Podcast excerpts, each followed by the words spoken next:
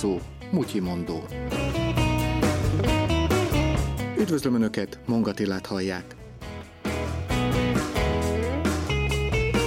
Egy minisztériumban dolgozol, adnál le munkát egy barátodnak, aki nem alkalmas rá, de nagyon szeretne ott dolgozni, és erre igen vagy nem a válasz, és ha igent válaszolsz, akkor a teszt azt mondja, korrupt vagy. Ez Ransburg Zoltán, a K-Monitor korrupció ellenes civil szervezet munkatársa, aki pont azt meséli, hogy miért nem akartak csinálni, amikor azon törték a fejüket, hogy készítenének egy szórakoztató tesztet, amivel az emberek felmérhetik, mennyire hajlamosak a korrupcióra. Ennél egy komplikáltabbat szeretünk van, amelyikből tényleg tanulni lehet. Egyrészt a kitöltője magáról is megtudhat esetleg valamit, amit korábban nem tudott, és másrészt meg talán megtudhat valami olyasmit is a korrupció jelenségéről, vagy egyáltalán arról a társadalmi háttérről, ami mögötte van, amit korábban nem tudott. A teszt végül elkészült angolul és magyarul is szociálpszichológusok segítségével, és elérhető az interneten K-teszt néven. Eddig már 32 ezeren ki is töltötték, és valóban érdekes, nem egy könnyen áthidalható konfliktus helyzeteket mutat be. Ezekben kell dönteni. Itt van például az a kérdés, hogy egy fontos vizsga során megmutatná-e az ember a mellette ülő barátjának a megoldásokat. hát, tízes skálán mondjuk legyen, legyen nyolc. Valószínűleg igen. Elég kellemetlenül érezném magam, nagyon utálnám ezt csinálni, legyen ez is nyolcas. Tíz, a tízes azért talán nem, de nyolcas. Álmatlan éjszakáim nem lennének, de közben nem örülnék.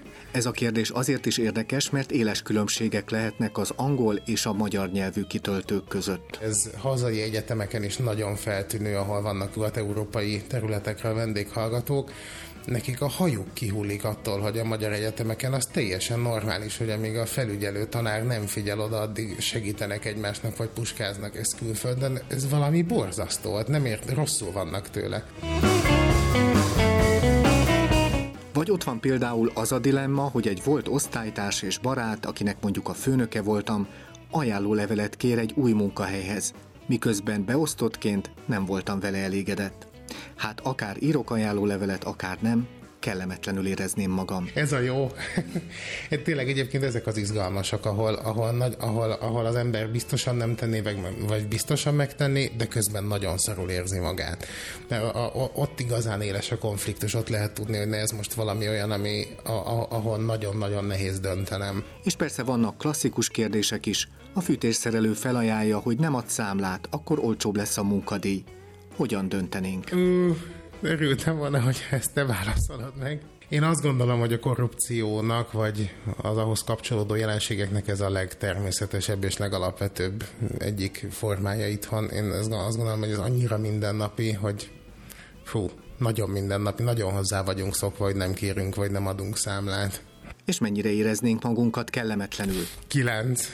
Én ezt rettentően utálom rettentően utálom, de tudom, hogy ez létezik és van. Érdemes kitölteni tehát a K-monitor korrupciós tesztjét, és nem feltétlenül azért, hogy megtudjuk, mennyire mennénk bele korrupt helyzetekbe, ha arra kerülne sor, hanem azért, hogy a tényleg ötletes és érdekes leírásokból tanuljunk. Tulajdonképpen ez a teszt sok szempontból egy játék. Tehát az, hogy itt mi az eredménye, hát ha most nem pontosan az jön ki, amire én számítok, vagy amitről én gondolom, hogy ki kéne jönni, hát nem az jött ki. Na bum tehát ez, ez végül is nem nagy, nem nagy ügy.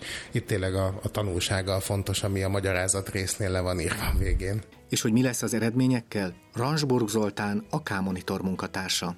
Ami egyébként a valós elemzését jelenti, vagy mondjuk, hogy ezeknek az eredményeknek az alapján milyen társadalmi kép rajzolódik ki. Azt viszont ez a két szociálpszichológus, akivel mi együtt dolgoztunk, valószínűleg meg fogja tenni. Az a terv, hogy ők megkapják az eredményeket, és, és ezek alapján majd ők számolnak. A mai Mutyi mondót Mongatilla készítette, közreműködött Katona Fruzsina, Csengeri Kristóf és Lé Marietta.